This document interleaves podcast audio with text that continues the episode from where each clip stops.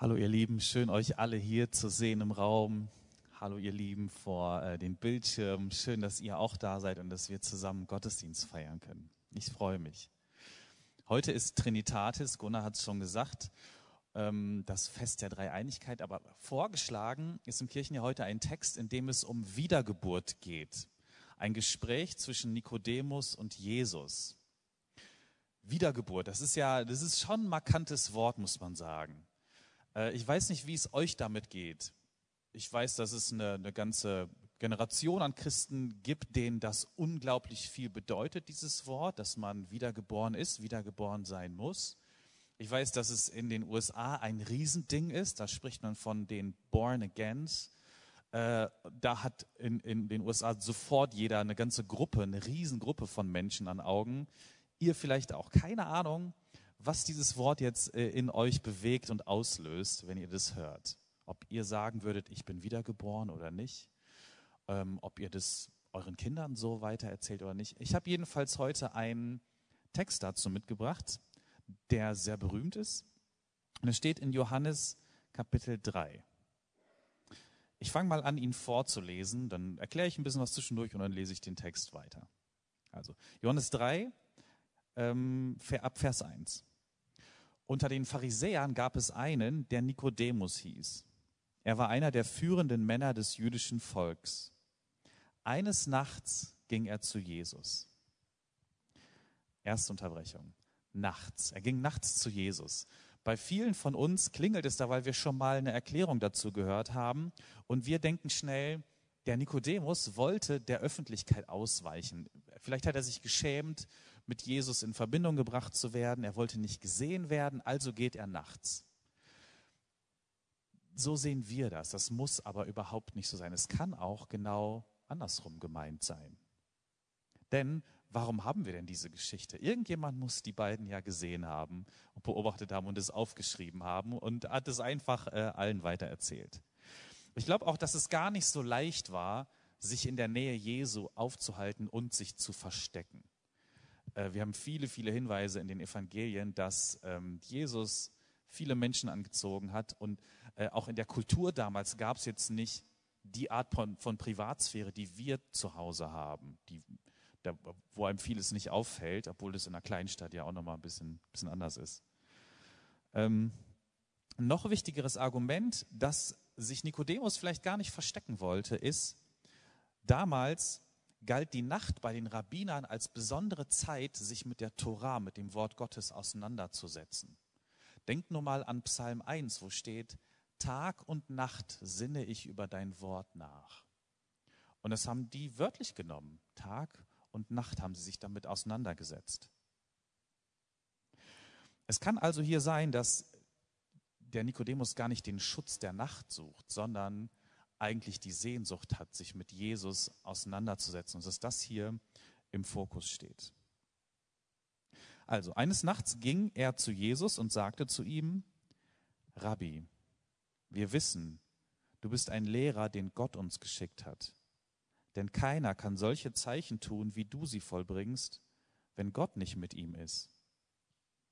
Jesus antwortete, Amen, Amen, das sage ich dir. Nur wenn jemand neu geboren wird, kann er das Reich Gottes sehen. Jesus haut hier sofort einen raus und sagt, Amen, Amen, das sage ich dir. Immer wenn diese Doppelung da steht, Amen, Amen, dann heißt es, jetzt kommt was ganz Wichtiges. So schreibt auch nur Johannes in seinem Evangelium. Das kommt ein paar Mal vor und es ist wie so eine Alarmglocke aufgepasst. Jesus haut also direkt einen Hammer raus. Er sagt zu Nikodemus, hör mir zu, jeder muss neu geboren werden, sonst kann er das Reich Gottes nicht sehen. Ich habe die Geschichte ein paar Mal durchgelesen und ich habe mich gefragt, worauf genau antwortet Jesus hier mit seinem Satz? Nikodemus hat doch noch gar keine Frage gestellt, oder? Nikodemus kommt und beginnt sein Gespräch mit einer ungemeinen Wertschätzung und sagt, Jesus, mein Lehrer. Aber er stellt gar keine Frage zu irgendeinem äh, neuen Leben oder so. Das hat mich ein bisschen umgetrieben. Ich habe darüber nachgedacht, wie kommt Jesus darauf, jetzt so einen Hammer rauszuhauen, obwohl niemand danach gefragt hat. Und irgendwann hat es geklingelt. Habe ich gedacht, ah, es geht in der Anfangsszene gar nicht darum, eine Frage zu stellen, sondern es geht vor allem darum, eine Figur vorzustellen, nämlich Nikodemus. Das hier ist ein ganz persönliches, intimes Gespräch zwischen diesen zwei Männern. Das macht übrigens nur das Johannesevangelium so. Da, Im Johannesevangelium gibt es mehrere einzelne lange Gespräche mit, mit, mit Personen. Es gibt die Frau am, am Jakobsbrunnen, es gibt hier den Nikodemus, es gibt auch intime Gespräche mit den Jüngern. Ansonsten in den anderen Evangelien hat man meistens äh, öffentliche Reden, also die Bergpredigt oder die Feldrede, die Endzeitrede und so weiter. Bei Johannes gibt es eben dieses Gespräch, ganz persönlich und intim. Und da geht es um eine konkrete Person, nämlich diesen Nikodemus. Und es lohnt sich, ähm, sich den mal genauer anzuschauen. Wer war eigentlich Nikodemus? Was wissen wir über ihn und was erzählt uns der Text auch über ihn? Nikodemus hatte Rang und Namen. Der gehörte wirklich zur Führungsschicht, zur obersten Schicht ähm, in der jüdischen Gemeinschaft damals. Er war eine sehr, sehr wichtige Figur des religiösen Lebens, des gesellschaftlichen Lebens, des politischen Lebens. Das war damals eh alles viel enger verzahnt, als es heute ist. Also müsst ihr euch vorstellen, ich wäre jetzt nicht nur euer Pastor, sondern auch eine Art Bürgermeister und äh, keine Ahnung. Ich kann einfach alleine entscheiden, was mit der Bold Church passiert, zum Beispiel. Ganz so einfach war es auch damals nicht. Äh, jedenfalls ähm, war das eine, eine sehr anerkannte, respektierte Figur, vermutlich sehr wohlhabend, Mitglied des Hohen Rates. Und der kommt jetzt zu Jesus. Und Jesus war zwar schon bekannt, hat sich auch schnell rumgesprochen, dass es diesen Jesus gibt, aber Jesus hatte keinen Rang. Jesus hatte keine, ähm, keinen respektablen Ruf durch seine Familie oder durch seine Ausbildung. Er hatte kein politisches Amt. Er war auch nicht wohlhabend. Jesus ist, was so den öffentlichen Ruf angeht oder seine Reputation, eigentlich ein No-Name. Aber Nikodemus kommt zu ihm und sagt und nennt ihn ehrfurchtsvoll Rabbi. Er sucht ihn nachts auf, um mit ihm über die Tora zu diskutieren und um von diesem Jesus zu lernen. Das passt vielleicht gar nicht in unser ganz typisches Pharisäerbild, wo wir denken, ah, die waren doch alle irgendwie fromme Heuchler oder nicht. Nein, Nikodemus ist kein Heuchler. Er ist ernsthaft daran interessiert, von Jesus zu lernen und ernsthaft daran interessiert, Gottes Willen zu tun. Und er ist demütig genug, zu einem vielleicht jüngeren Mann zu gehen. Ich vermute mal, dass Jesus jünger war, aber ich weiß es nicht. Äh, zu einem, diesem Mann zu gehen, der keinen Rang hat, der keine geistliche Ausbildung hat, der nicht aus einer anerkannten jüdischen Rabbinerschule kommt und ihn trotzdem Lehrer zu nennen. Nikodemus war ziemlich sicher auch eine äh, moralisch einwandfreie Person. Also nicht, dass er mal einen Fehler gemacht hat, wie es halt menschlich ist, aber ziemlich sicher moralisch eine ganz respektable Person. Das, was wir einen guten Menschen nennen würden. Nikodemus war ein echtes Vorbild in der jüdischen Community. Vielleicht ist das hier einer der offensten und neugierigsten Menschen, die ihr in den Evangelien finden könnt. Und deshalb wird Nikodemus hier vorgestellt. Er muss gar keine Frage stellen. Es ist nur wichtig zu verstehen, dass hier eine offene, eine anerkannte und eine moralisch vorbildliche Person vor uns steht und zu Jesus kommt. Und dieser Person sagt Jesus jetzt, du musst neu geboren werden. Jesus sagt das nicht irgendeiner Person, die moralisch fragwürdig lebt, wo wir das alle auch denken würden, na, du könntest mal eine Umkehr gebrauchen, sondern er sagt es diesem Nikodemus, also eine moralisch integre Person zu sein, macht dich noch gar nicht fähig, das Reich Gottes zu sehen. Egal, wie gut du alles beisammen hast in deinem Leben, egal wie toll du bist, egal was du für gute Taten tust, du musst neu geboren werden, sagt Jesus. Darauf kommt es an. Aber auch andersrum, egal wie zerbrochen du bist, egal wie fertig du bist, egal wie schuldig, wie schlecht du dich fühlst, Du kannst neu geboren werden. Das ist eine gute Nachricht. Also wer braucht diese Wiedergeburt, von der Jesus spricht? Ganz einfach. Jeder, jeder. Niemand kann das Reich Gottes sehen, wenn er nicht neu geboren wird. Es ist egal, wer du bist, was du tust, wie gut oder schlecht du von dir denkst oder wie andere von dir denken. Es ist egal. Wir brauchen diese neue Geburt. Was genau das sein soll, schauen wir uns gleich noch an. Ich lese jetzt den Text weiter vor. Darauf sagte Nikodemus zu ihm, wie kann denn ein Mensch geboren werden, der schon alt ist? Man kann doch nicht in den Mutterleib zurückkehren und ein zweites Mal geboren werden. Jesus antwortete, Amen, Amen, das sage ich dir. Nur wenn jemand aus Wasser und Geist geboren wird, kann er in das Reich Gottes hineinkommen. Was von Menschen geboren wird, ist ein Menschenkind. Was vom Geist geboren wird, ist ein Kind des Geistes. Wundere dich also nicht, dass ich dir gesagt habe, ihr müsst von oben her neu geboren werden. Auch der Wind weht, wo er will. Du hörst sein Rauschen, aber du weißt nicht, woher er kommt und wohin er geht. Genauso ist es mit jedem, der vom Geist geboren wird.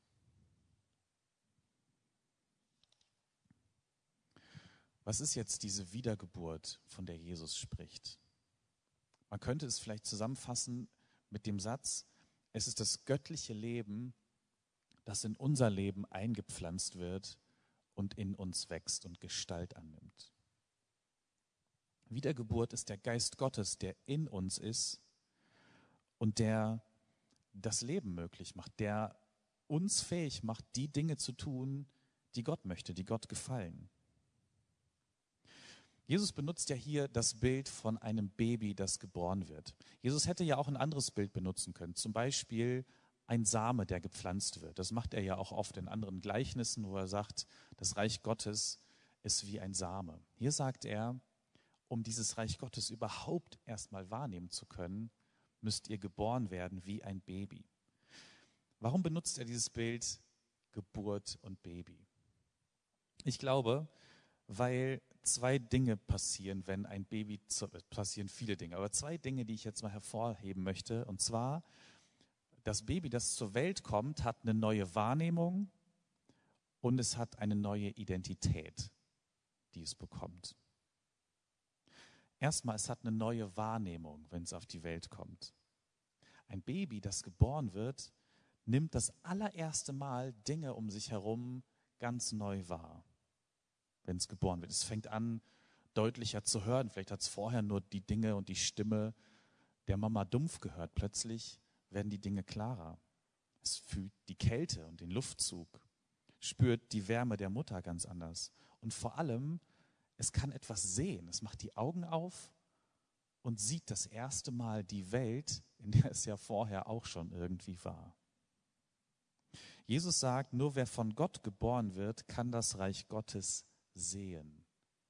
Das kann man vorher gar nicht wahrnehmen. Wir haben gar keine Augen dafür. Wir sind wie im Mutterleib und können das gar nicht wahrnehmen. Wenn wir diese neue Geburt erleben, sehen wir plötzlich neue Realitäten. Wir haben eine neue Wahrnehmung auf alles, was um uns herum passiert, auf die Menschen, auf die Dinge, denen wir begegnen. Unser Kopf und unser Herz nehmen das, was um uns herum passiert, ganz neu wahr. Geistliche Wahrheiten berühren uns plötzlich. Plötzlich wird die Decke der Unklarheit von uns runtergenommen. Als Beispiel könnte man diesen Satz nehmen, Gott liebt mich. Das kann man sagen, das kann man auch schon tausendmal hier im Gottesdienst gehört haben. Und es ist was völlig anderes, wenn man es plötzlich ganz tief spürt und weiß, wenn es das Herz berührt und man sich geborgen, geborgen weiß, wenn es vom, vom, vom, vom Kopf, wenn es kein reiner Wissenssatz mehr ist, sondern ein Satz, der mein Leben ausmacht und mich jeden Tag ernährt. Das ist was völlig anderes.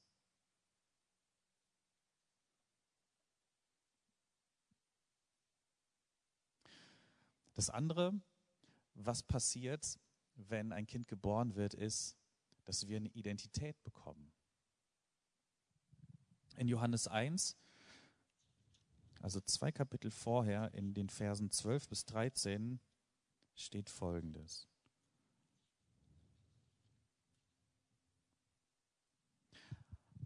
Aber wer sich ihm, also Jesus Christus, öffnete, denen verlieh er das Recht, Kinder Gottes zu werden. Das sind alle, die glauben, dass er im Auftrag Gottes handelt. Kinder Gottes werden sie nicht durch ihre natürliche Geburt, auch nicht, weil ein Mensch es wollte oder weil sie einen Mann zum Vater haben. Kinder Gottes wurden sie allein dadurch, dass Gott ihnen das wahre Leben schenkt. Kind Gottes kannst du nur auf eine Art und Weise werden, indem Gott dir das wahre Leben schenkt. Und damit werden wir in eine neue Familie und in eine neue Identität geboren. Das ist wirklich ganz neu und ganz anders als das, was wir natürlicherweise kennen. Deswegen werden in Johannes 3 auch solche Dinge, solche Begriffe benutzt wie du musst von oben geboren werden oder du musst von Gott oder aus dem Geist geboren werden, um deutlich zu machen, es ist was ganz anderes. Es ist eine ganz neue Identität. Identität ist ja ein Wissen um das eigene Selbst und auch ein Wissen um meinen eigenen Wert. Das wird jetzt normalerweise von unserem Umfeld bestimmt, von dem, wie wir geprägt sind, was wir gelernt haben, von unserer Familie, der Gesellschaft und so weiter. Oder es wird eben von Gott geprägt. Ich habe ähm, in der Vorbereitung zur Predigt eine Geschichte gehört, die so ein bisschen idealtypisch, ähm, aber ich erzähle sie mal weiter. Da erzählt ein Mann davon, dass er fünf Identitäten in seinem Leben gehabt hat. Fünf Dinge, fünf Phasen vielleicht auch, die ihn ganz stark geprägt haben. Das ist ein bisschen idealtypisch, aber ich vermute, uns kommen einige Dinge davon bekannt vor.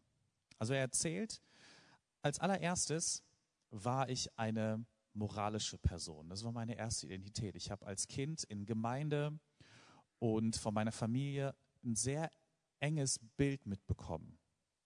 Das wurde von Familie und Gemeinde bestimmt und ich habe mich gut gefühlt, wenn ich das Richtige getan habe. Also das, was andere mir gesagt haben, was richtig ist. Das hat diese erste Lebensphase komplett ausgemacht.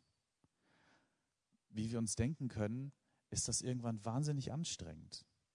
Und er sagt, das habe ich irgendwann nicht mehr ausgehalten, einfach alles zu machen, wovon andere mir sagen, dass es das Richtige ist. Also habe ich diese Identität abgestreift. Und die nächste war ähm, eine Identität in Beziehung, so eine Art romantische Identität. Ich habe mich in Beziehungen gestürzt. Da habe ich mich gut gefühlt, wenn ich jemanden gefunden habe, der mich liebt. Wenn jemand mir die Bestätigung gibt, dass ich wertvoll bin. Und auch da sind irgendwann Enttäuschungen vorprogrammiert. Wenn meine Identität abhängig davon ist, dass ich einen Partner habe und auch was er mir sagt und dass er mir die Liebe zuspricht und meinen Wert, dann überlaste ich die Beziehung und irgendwann zerbricht sie vielleicht auch. Die Person sagt, das habe ich ein paar Mal gemacht und gemerkt, es ist, das gibt mir keine dauerhafte Identität. Dann sind Leute gekommen und gesagt, ähm, du musst ganz dringend mal selbstständiger werden ähm, und dein Leben auf eigene Beine stellen. Also war die nächste Identität die der erfolgreichen Person. Ich habe eine Karriere begonnen, habe gemerkt, was ich kann, was für Gaben, was für Talente ich habe, ähm, habe mein eigenes Geschäft aufgebaut und bin tatsächlich erfolgreich geworden. In dieser Identität habe ich mich gut gefühlt, wenn ich erfolgreich war, wenn was geklappt hat. Und auch hier, ihr denkt euch wahrscheinlich, das geht so lange gut, bis eben irgendwas nicht mehr klappt, bis der Erfolg ausbleibt, bis die Pleite kommt oder äh, eine Krise oder eine eigene Krankheit, dann zerbricht diese Identität. Die vierte Identität war dann zu entdecken, ähm, ich kann anderen Menschen helfen. Ich fühle mich gut, wenn ich für andere da bin, wenn ich ihr Leben verändere und bereichere.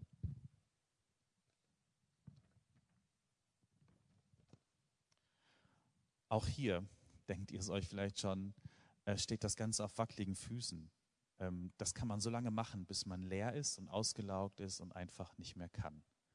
Und merkt, äh, das kann auch nicht meine Identität sein. Das waren alles vier Dinge bisher, die sind an sich total toll, schön und wertvoll. Sie eignen sich nur nicht als tragfähige Identität. Und dann sagt die Person, bis ich irgendwann Jesus Christus kennengelernt habe und gemerkt habe, meine Identität liegt ja gar nicht in mir, in dem, was andere mir sagen, in dem, was ich tue oder in dem, wer mich liebt oder auch nicht liebt, sondern sie liegt allein darin, was Gott von mir denkt und was er mir sagt. Ich habe vorher versucht, mich selber zu retten, auf die unterschiedlichsten Arten und Weisen. Dabei kann ich das nicht und brauche ich auch gar nicht. Unsere Identität wird empfangen, sie wird niemals erreicht. Unsere Identität ist verwurzelt in Gottes Liebe zu dir. Und Gott ist dein Vater, deine Mutter. Und du bist geliebt ohne Bedingungen. Und das ist etwas völlig Neues. Das wirklich zu verstehen und ganz tief zu glauben und daraus zu leben, das ist eine neue Geburt. Man könnte jetzt denken, ähm, wenn man über diese Wiedergeburt nachdenkt, dass es dasselbe ist wie eine Bekehrung oder wie, wie eine Umkehr, um, Umkehr. Das ist es aber nicht. Es, ist, es gibt einen entscheidenden und wichtigen Unterschied. Bei Umkehr, bei Buße, bei, auch vielleicht bei Glauben denken wir oft an das, was wir tun. Die Geburt kommt aber immer von Gott. Du kannst nichts dazu tun. Jesus benutzt hier auch das Bild, äh, das ist wie der Wind. Der weht, wo er will und du äh, kannst nichts daran kontrollieren. Schauen wir uns mal kurz diese Dinge an, die wir vermeintlich tun, wenn wir äh, bei Wiedergeburt an Umkehr denken. Äh, bei Umkehr denken wir daran, dass ich meine Sünden erkenne und sie mir leid tun. Und das ist ein ganz, ganz wichtiger Schritt im Leben, immer wieder. Es gibt aber Menschen, die versuchen, ihr ganzes Leben lang umzukehren. Sie bitten um Vergebung einmal und nochmal und nochmal und nochmal und quälen sich damit. Und es ist bei ihnen eine Tat, ein, ein verzweifelter Versuch, sich selber zu retten und irgendwie da rauszukommen. Man quält sich in Selbsterniedrigung. Und stattdessen möchte Jesus natürlich auch, dass wir unsere Sünden erkennen und unsere Schuld und ähm, das bereuen. Und dann möchte Jesus aber, dass wir auf ihn schauen, nicht die ganze Zeit auf uns. Die Rettung liegt nämlich außerhalb von uns, nicht in uns. Sie kommt von oben her oder aus dem Geist, nicht von dir. Das kann vor allem für uns moderne und ganz individualistisch geprägte, selbstwirksame Menschen ähm, fremd wirken. Dass wir sagen, wieso muss ich gerettet werden? Bin ich etwa komplett schlecht? Ich bin doch eigentlich wertvoll und ganz okay, oder? Das kann für uns manchmal wie so ein Affront oder wie eine kleine Beleidigung wirken. Wenn man sagt, deine Erlösung kommt ganz von außen und nicht von dir. Aber es ist in Wirklichkeit keine Beleidigung oder ein Affront, sondern es ist genau das, was es sein soll, eine großartige Erlösung, weil der Druck komplett rausgenommen wird. Der ganze Druck, der auf uns lasten kann, was wir tun müssen, was wir leisten müssen, er ist weg. Du kannst nichts dafür tun und du brauchst nichts dafür tun. Das andere ist der Glaube. Wir sagen oft, ich glaube, dass Jesus Christus für mich gestorben ist. Und die Betonung liegt da manchmal auf dem Ich. Ich glaube. Aber es ist erst ein erlösender Glaube, wenn die Betonung ganz auf Jesus Christus liegt. Wenn wir ganz auf ihn schauen und ganz in ihm ruhen. Und wenn nicht mal der Glaube meine eigene Tat ist, die ich vollbringen kann, sondern es ist jemand anders, der diese Tat vollbringt. Führen wir uns nochmal das Bild von der Geburt vor Augen. Was kann ein Baby dafür machen, dass es geboren wird? Jetzt aufpassen, hier sitzen Hebammen im Raum, dass ich nichts Falsches sage. Was kann ein, jetzt mal ganz, äh, ganz naiv gesprochen, was kann ein Baby dafür tun, dass es geboren wird? Gar nichts. Das Baby macht das nicht. Das Baby wird geboren. Das Baby kann sich nicht entscheiden, es kann nicht einen Termin machen, wann es losgeht. Es kann nicht anklopfen, es kann sich nicht anstrengen. Ich glaube schon biologisch, dass es irgendwie mitarbeiten muss, denke denk ich schon. Aber es wird geboren. Es, es kann es nicht selber machen. Und was tut die Mutter? Alles. Unter großen Schmerzen, unter Leid, unter Anstrengung, unter Blut und Schweiß wird das Kind geboren. Und das Bild von dieser Geburt war damals zu Zeiten Jesu noch viel stärker, als es das heute ist. Es war nämlich eine Zeit ohne Krankenhäuser, ohne Anästhesisten, ohne PDA. Geburt war den Menschen viel näher, weil man im Haus geboren wurde und weil man es mitgekriegt hat.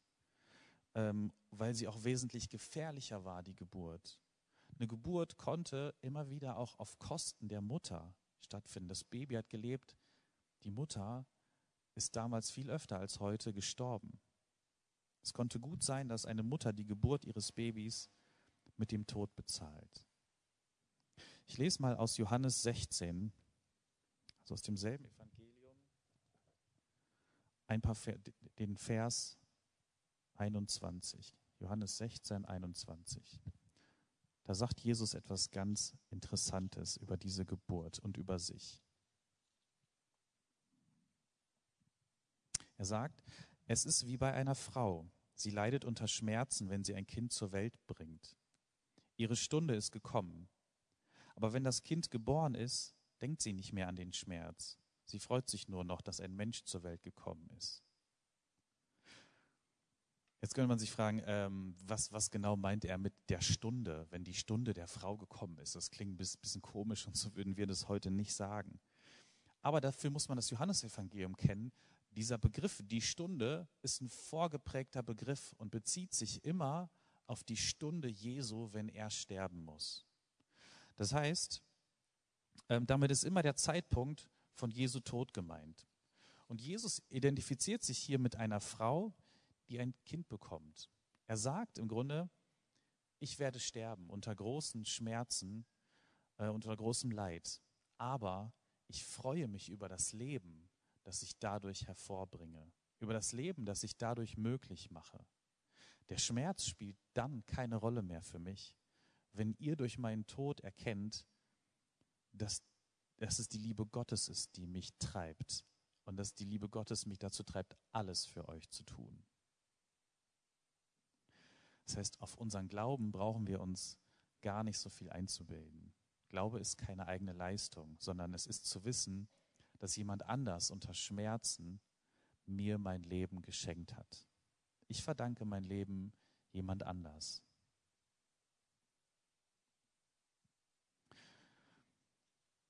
Woran erkenne ich jetzt eine Wiedergeburt? Woran erkenne ich denn, dass ich neu geboren bin, so wie Jesus hier davon spricht?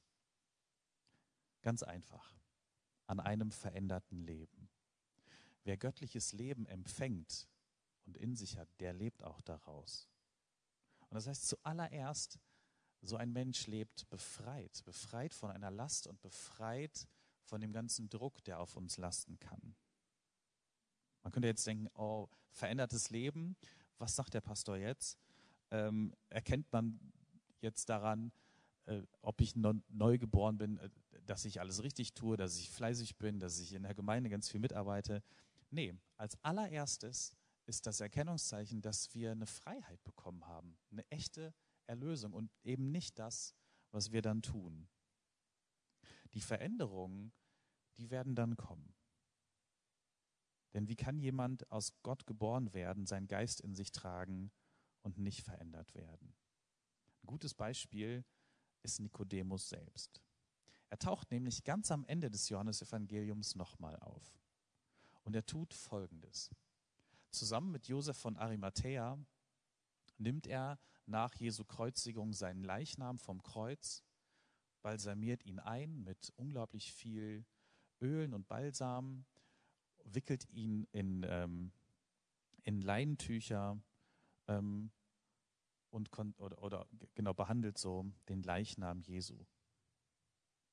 Das war damals extrem mutig, denn Nikodemus hatte viel zu verlieren. Wie gesagt, er hatte Rang, er hatte Namen, er hatte Wohlstand und Jesus war ein verurteilter Verbrecher. Wirklich der niedrigste verurteilte Verbrecher zu dem Zeitpunkt. Und Nikodemus hatte jetzt viel an Ruf zu verlieren, wenn er jetzt mit, mit Jesus gesehen wird. Aber er tut es trotzdem. Es gehörte viel Mut und viel Liebe dazu, genau diese Tat zu tun. Also neu geboren zu werden bedeutete für Nikodemus, Mut und Liebe geschenkt bekommen zu haben. Außerdem Was Josef und Nikodemus damals getan haben, war Frauen- oder Sklavenaufgabe. Ein Mann, geschweige denn ein Mann vom Rang des Nikodemus, hätte so etwas nie gemacht, einen Leichnam konserviert. Er tut es aber. Das heißt, aus Gott geboren zu sein, bringt Nikodemus dazu, dass ihm sein Rang völlig egal ist, dass ihm irgendwelche männlichen Rollenbilder völlig egal sind, dass überhaupt alles, was die Gesellschaft so an Druck und Anerkennung weitergibt, für ihn keine Rolle mehr spielen. Er bezieht seine eigene Identität nur noch aus Gott. Und deshalb müssen wir aus Gott geboren werden.